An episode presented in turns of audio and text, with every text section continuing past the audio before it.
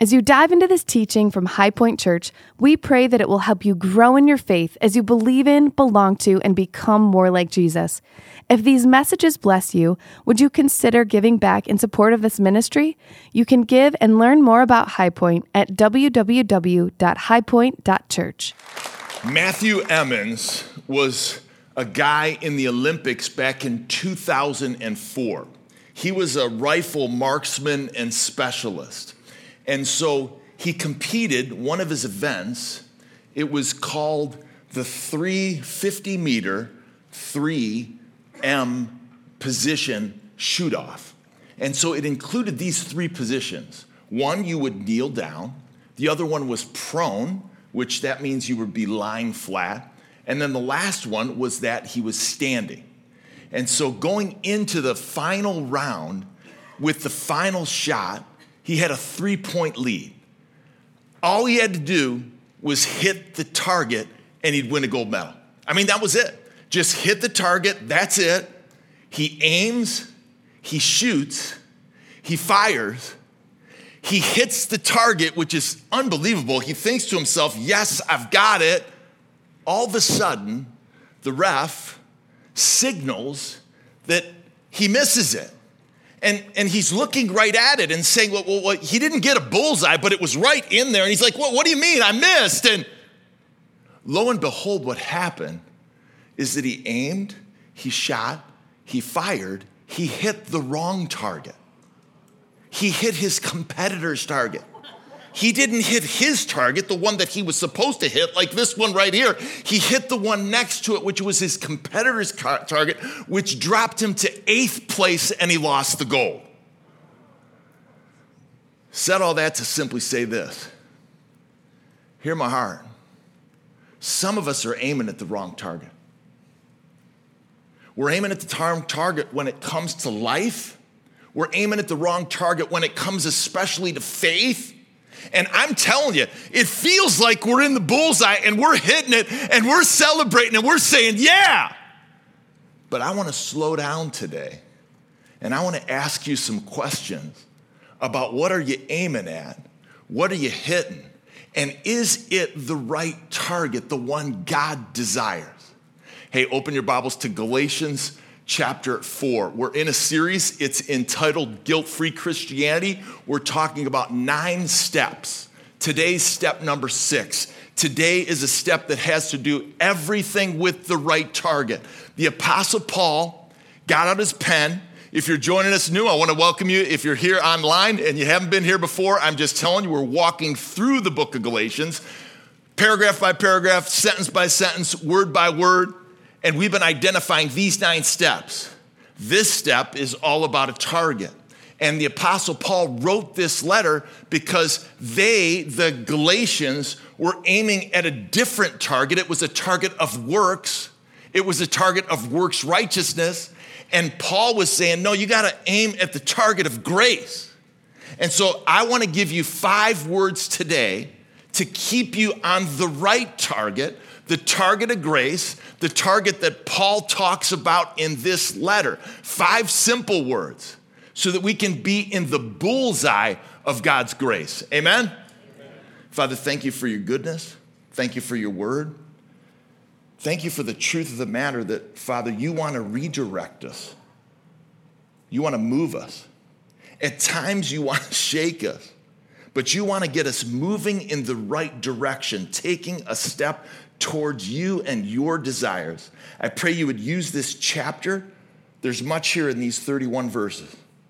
Use this chapter, encourage those of us that have been here before and to speak to us.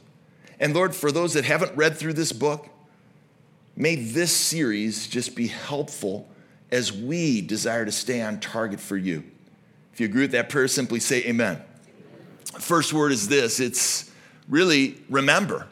And so we need to remember who we are in Christ, sons and daughters of God. That is good news. Anybody with me? That's what we need to remember. We need to remember who we are, not who we think we were or who we were in the past, but who we are in the present right now. And what Paul does, this is this letter is a challenging letter. This chapter is one of the more challenging ones. It can give you a hermeneutical headache if you're not careful. There's just a lot here, there's a lot of backdrop. Paul begins, and he begins by sharing an illustration. He compares the Galatian church to sons and daughters, he compares them to children, he compares them to slaves. Now, he's not comparing them to slaves because he's condoning slavery. The Bible never does. Take that out of your mind.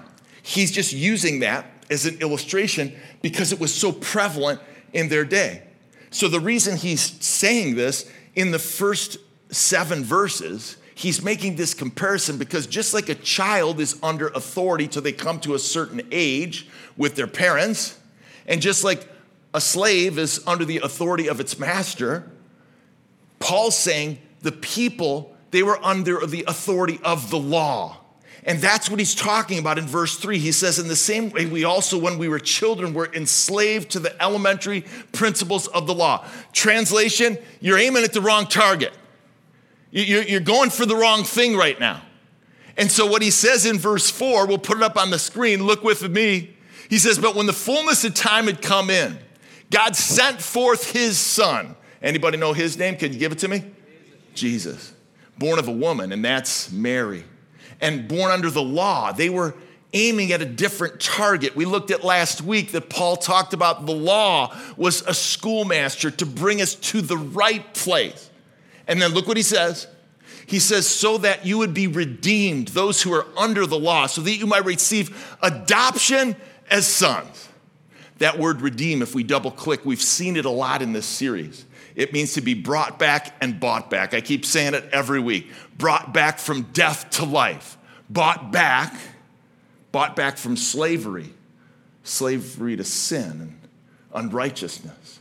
And Christ has redeemed us by his grace that, that we're brought from death to life, that we no longer what have to be under the curse of the law, that we can live by grace. Amen? And so that's why he says we've been adopted adopted as sons. Now, some may think, why doesn't it say daughters? We covered this last week, but if you weren't with us, when it says sons for the original readers, those in Galatia, they looked at that and they knew they had a Jewish uh, dispensation because he was writing to many who had come out of Judaism and many Gentiles who were being forced to live under the rules of the Jewish people. And so when he says adopted as sons, for them, the sons were the only ones that would inherit the fullness of God's blessing. That was the custom of the day. We got to put on our sandals to understand that. But when we read it today, it, we can see sons and daughters because the sons and the daughters received the fullness of God's blessing. For them, it was just the sons the girls, the women, they, they didn't. They didn't receive the fullness. So that's why he makes it clear. So when they're reading it, it's like the fullness of God's blessing and what he desires, it's theirs. They've been redeemed, they've been adopted as sons and daughters of Christ. Again, so much here you could continue on. And what else do we get in this adoption? Well, you get the spirit of his son. That's an interesting way to put it.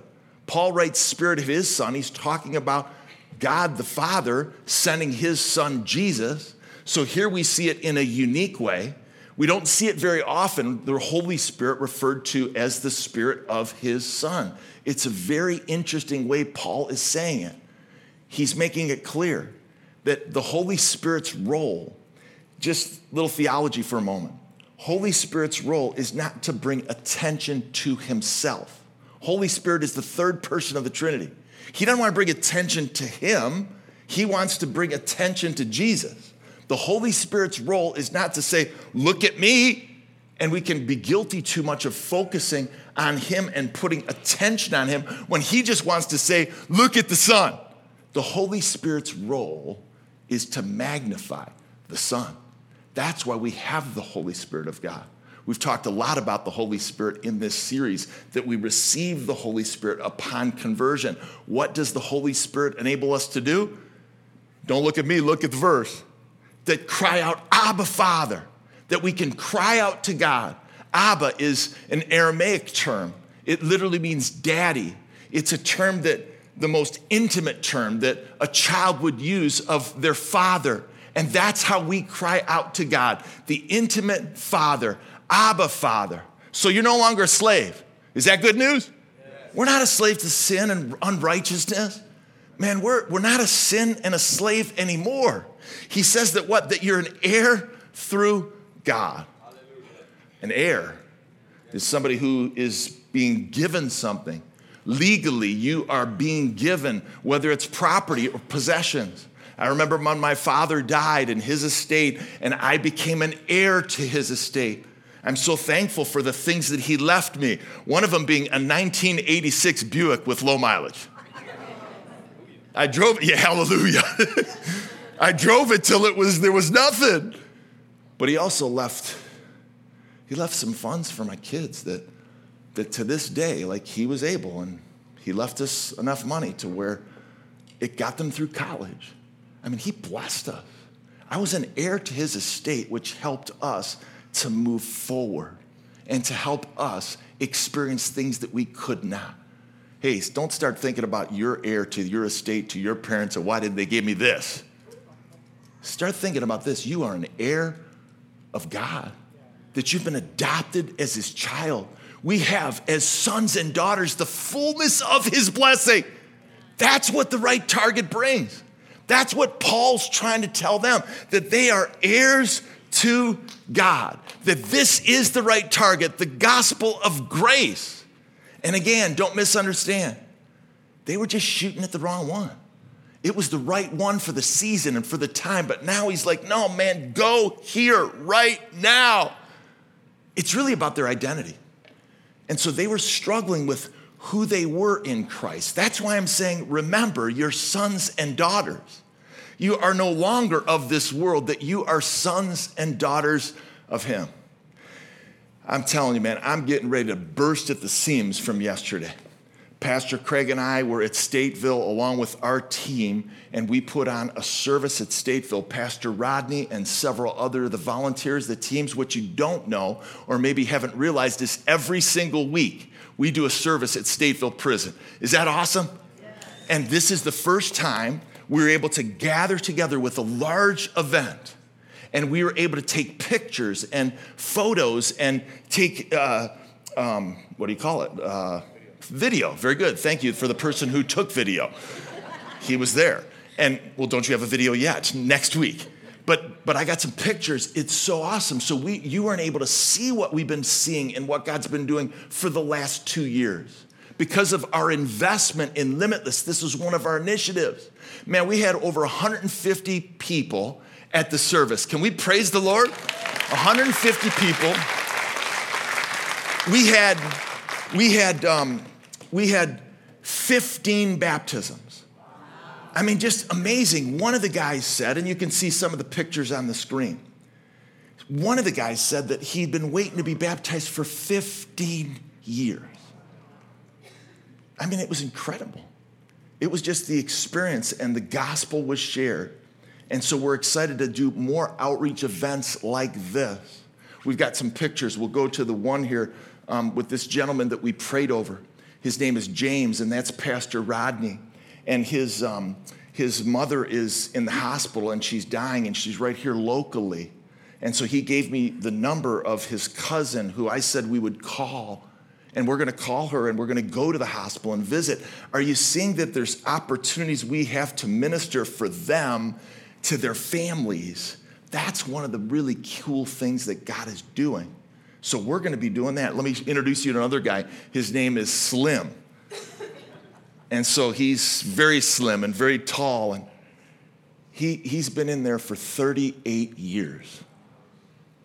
And he told me a story of Pastor Rodney, who leads our location. When Pastor Rodney was in prison, he was in prison with him and he told me about you don't know your pastor here but we really respect him and i got to tell you why because he's one of us and then he told me about how back years ago when rodney was there 25 years ago that there was a line of people that what they did was they were preventing people from going to a chapel or to a bible study there was gangs and prisoners and you know rodney he bust through the line that's what that's the guy we got leading this thing So we got to continue. Yeah, praise the Lord. We got to continue to pray that we would bust through. And so, what I want you to see is their identity in Christ is the same as ours. That they can wrestle with their past and their past decisions and all these things, and so can we. But we are no longer slaves to sin and unrighteousness. Amen? We are children of God. Let's put up this graphic really quickly, please. If we can just put this up. This is our identity in Christ. And so you've been chosen. Remember, you've been accepted. That's what we taught yesterday. Remember, you've been forgiven, you've been blessed, you've been redeemed, you've been loved, you've been adopted, you are victorious. You are in the center of God's bullseye of His love because of who Jesus is, of because what the gospel brings. Remember who you are in Christ. That's the first word, remember. Second word, it kind of goes along. We got to reflect. So if we're going to remember who we are, we got to reflect, and I've been dancing around it. We got to reflect on who we were in the flesh, that we were slaves to sin and unrighteousness. And so that's where Paul goes next in this chapter. These 31 verses. Look with me. We're going to dig into some of the verses, not all of them, but look with me on the screen at what Paul says. If you can look at verse 8, please. He says, Formerly, when you did not know God, Think in your own mind when you didn't know him, when you didn't know about him, when you didn't understand him. Maybe you grew up in a home that preached about him or talked about him or told you, but there was that time when you came to know him for yourself.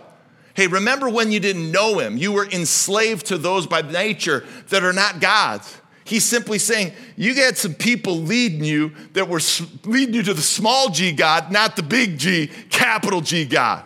And then he says, that, that what, but, but now, like, don't forget, like, be in the right spot. Now, you, you know him. You have come to know God through a personal relationship with the Lord Jesus Christ.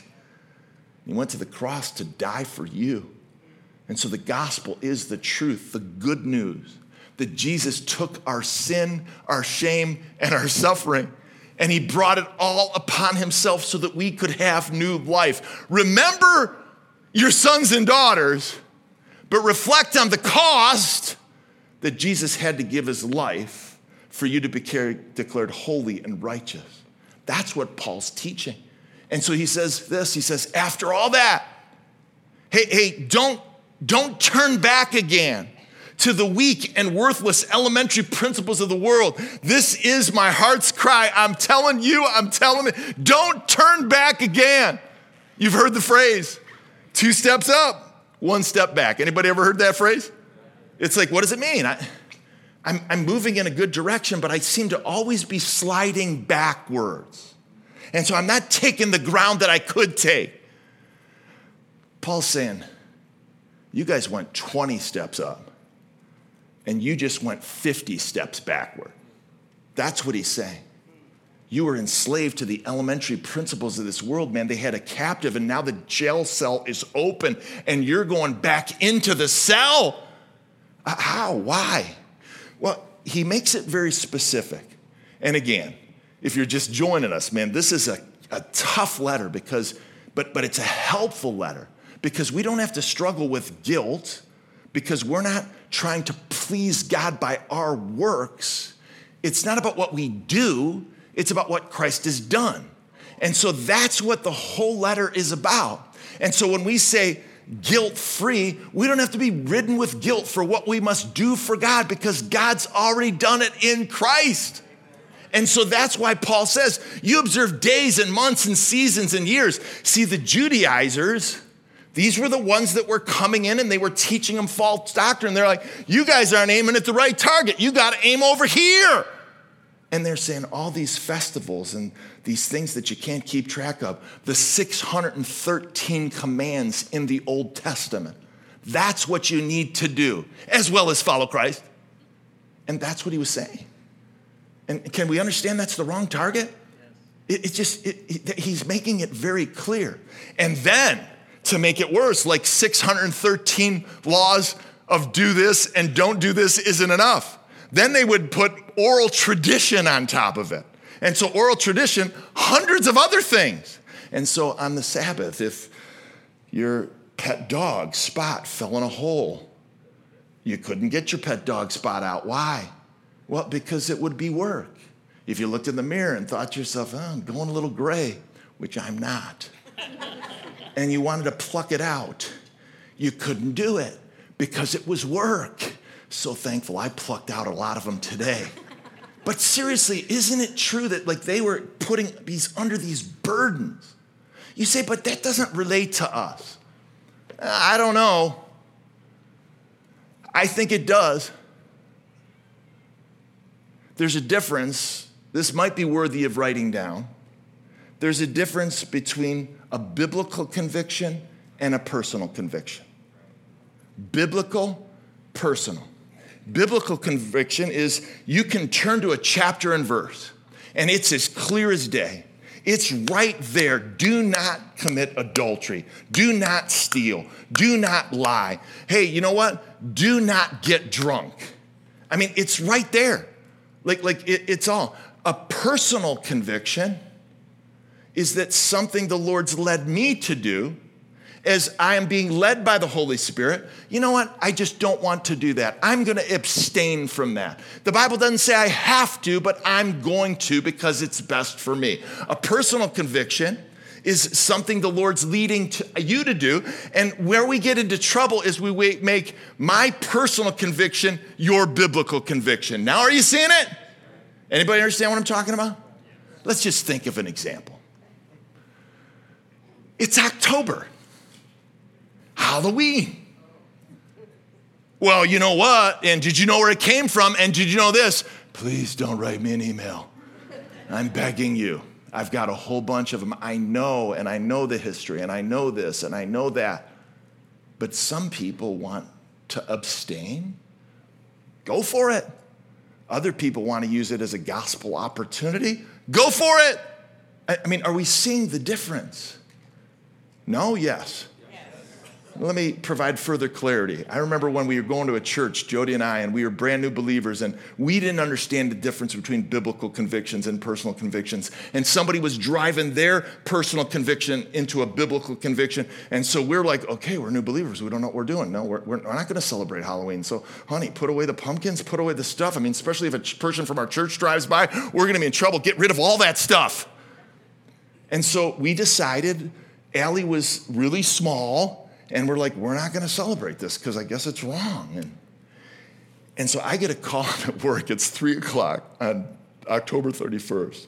And Jody says to me, she says, Ron, I don't know what to do. I'm like, well, what? I'm thinking, what's the house on fire? What's happening here? And she's like, Allie's looking out her bedroom window and she's asking me the question Miss Janie, our next door neighbor, is giving away free candy, and why can't she go get some? She's like, What am I supposed to tell her? And so I'm just like, I literally got in my car. I was 10 minutes from church. I got in my car. I got home.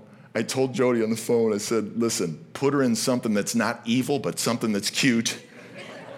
And I took her by the arm and we took her to Miss Janie's and I took her down the street and she got her fair share of candy and I got my fair share too. There's a difference between biblical and personal conviction. And so Paul's saying this, man, we got to remember who we are sons and daughters in Christ, living by grace. But we also reflect on who we were. And we don't want to fall in those traps. And we don't want to be judgmental of others who have convictions that I celebrate the personal convictions that people have. It's an awesome thing. You're going to abstain totally from that. You're not going to do this. You're going to choose to do this. Third word. Good stuff so far? Third word is this reflect. That's the second word. I thought that was the second word, but anybody, I mean, it may be. Okay, the third word is um, reinvest. And so this is really important. We're going to slow down and I want to I want to get you through because there's a lot in this chapter. And so reinvest in relationships that grow you, mature others, and build the kingdom. That's what we need to do.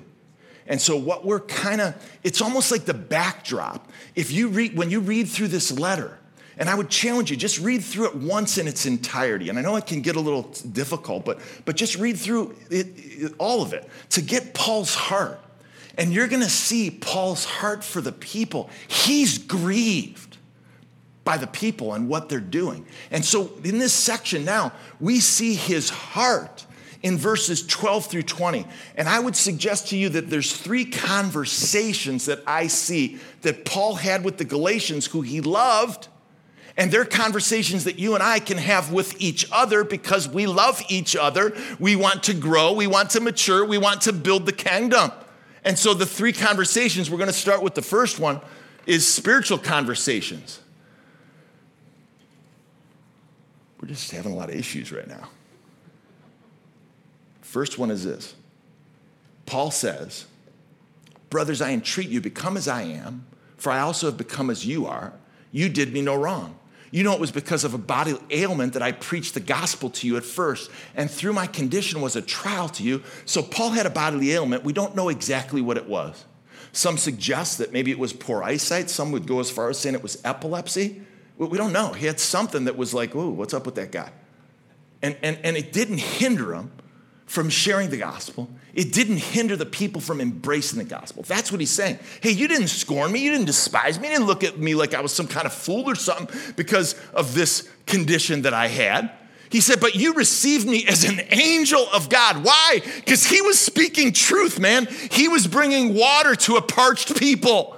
That's what Paul was doing. And so we need to begin with spiritual conversations across the fence across the cube, that the opportunities that we have, and not to jump in with the whole thing, but to just take a step back. And I've learned to just ask the question to people that I know how's your faith going? What's your background at church? Like just to open up and have spiritual conversations so that we can insert the gospel. Second kind of conversation we see modeled right here in the text, Paul gives challenging conversations. And I'd argue this letter is it is a challenging conversation. I mean, Paul's got both barrels, he's shooting at them, and he's saying, Come on, guys, get, get aimed. You, you, you, I left you for a bit and you're aiming at the wrong place. And, and so it's a challenging conversation. Look what he says Have I then become your enemy by telling you the truth? How many people have ever been in a challenging conversation? Some, you know, you may think I love those. I don't like them. Like nobody likes to just dive in and like, like we avoid these conversations. And Paul's like, he's teaching us, no, who do you need to talk to this week? Maybe it's a challenging conversation with your child that you've been putting off, or a business partner, or someone at work. Like, we got to go after it. I, I, remember when I got sat down um, by my pastor when I was, um, he was my boss too. That always makes it extremely complicated. And so he sat me down and he brought two other pastors in. And so they're all looking at me and, and then they started going at it. And I gotta just be honest, I, I was not happy. I didn't think they were right. I think, I, I, I know they got some facts wrong. I, I don't think they were as sensitive as they could be. It wasn't packaged up really nice. I mean, they didn't have all the details. You got that wrong. That's not exactly what happened. But I didn't do all that. And, and I just heard it. And I'm better. I walked out better as a result of hearing, listening, and learning that God used a difficult situation. God used what came across bad for my good. Anybody ever been there? Anybody? Yes. I mean, we just, we, we, got, we can't shy away from these conversations. Third thing, encouraging conversations. And the Apostle Paul, he, he, he says it to them. Look at his encouragement in verses 15 and 16. He says, My little children, like, like he, that's how he thinks of them. He thinks of them like a dad to their, his sons and his daughters. And he says, From whom I against in the anguish of childbirth until Christ is formed in you like he believes that God is at work in their life. And that's an interesting phrase. He's saying, God started, he started to work. And, and I got to encourage you that God's going to complete it. He's in you, He's forming you, He's moving. But then I love how he ends it. He says, But I'm perplexed about you. I'm just a little worried. I... But these, now let's put up that slide. These are the three conversations that, that, that we need to have with people. These are the conversations that, that can be helpful. And so let me ask you which of these conversations do you need to have this week with who? Allow the Holy Spirit to speak to you right now. What, which conversation do you need to have and with who tomorrow by the end of the week?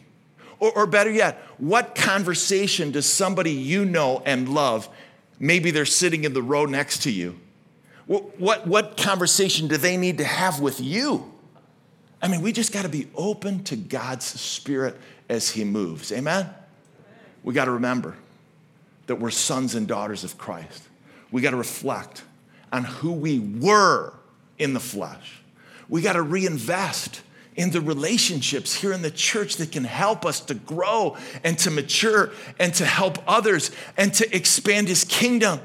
And let me take a side note here for a moment and let me remind you because as things change and as, as oh, what happened to them? I, community. Everybody is looking for community. I mean, people are looking for it. I can find it at my health club with my spin class and the 40 ladies and me. It's embarrassing, yes, and there's a couple of you in here right now, and, and everybody's looking to find community. Community isn't found. You don't just stumble upon community and find it. Community is built. Community is built over time. Community is built in the challenges. Community is built in the ministry. Community is built as we take ground for the gospel of Christ. Community is built in our families, in our relationships, as we do something together to glorify God. That's community. And, so, please, it's just, and we can find community here, there, and everywhere. Please don't misunderstand me. I'm just saying, let's have the conversations to grow each other so that we can encourage, we can challenge, and we can have spiritual conversations that edify. Two more words or just one? Two more, right? Okay, so the next one, let's see if I can remember it. Rest. Oh, yes. Lord, help me. Just read the next chapter for a minute, and I'm just going to sit here while I recuperate. I'm kidding. But, but we got to rest. And so, what are we to rest in? We're just not to rest in ourselves and what we've done. We're to rest in what God's done. We're to rest in what God continues to do. We're to rest in what God wants to do. And so now this part of the letter gets extremely challenging. And so if you look in, the, in maybe at the heading of yours, it, it says Hagar and Sarah, like in mine. And, and so Paul's got to tell them because maybe you didn't grow up in church like me and you don't know all the backdrop stories, but they did. And so, Paul, you have to have as the backdrop Genesis chapter 12. And so, Genesis 12, Abraham received the promise. Anybody remember that? And so, the promise was to build a nation. And God said, as many as the stars in the sky, as much as the sand on the seashore, that's the number of people. But then, warning, warning, warning, Abraham took matters into his own hands. And he and Sarah, this is the part we often forget. And Sarah, they did what? They took matters into their own hands and they said, Well, I, you know, I'm 90 years old. I can't have a kid. You go have a kid through my servant, Hagar. Just not a really good conversation. Can't imagine that for one second. But they did it and they agreed. And isn't it true that when we don't rest in God's promises and trust in Him by faith and we rush things, that we get ourselves in the same kind of mess? Anybody? Don't leave me sitting up here. All of us do. And so there's two nations that are talked about in the text that Paul talks about next. There's two tribes, if you will. And so there's Hagar, which he says right in the text, he says it's allegorically, and he's using as an example. And so what he's saying is he's saying Sarah is the, the, the, the woman of promise. And she's the one that's right on target, the Spirit of the Lord and, and the new covenant. And then he goes on and he says, Hagar, and Paul says this, I'm not. He's saying this theology that, that there's another target here, and, and that's Hagar, and, and that's the law. And in, in Galatians chapter 3, we law, learned that, that the law, this target, it, it brings us to this one. And, and so Paul explains all that right here in the text. And so, why is he doing it? He's just making it simple. Let me make it simple. Some pastors like to make things complicated. I like to make it really simple. Which target are you shooting at? Are you targeting the target that is about what you must do and is about the law and is about what? It produces guilt and fear. Or are you shooting at this one? That's what he's saying. You just got to make the choice. And, and so he's like, guys, you're, you gotta, we got to get you all back on track. And so let me quickly, I'm going to give you four arrows that are in the center of this target. I love this part. I'm not going to skip it. I got to get out of here to go over to Wheaton, but I'm not skipping this. Four arrows in the center. The first one is this it's arrow number one is Jesus is our Passover. And so for them, stumped in the Jewish tradition and those that are brought up through the law, it's like, no, Jesus is our Passover. He's our He's the Lamb of God.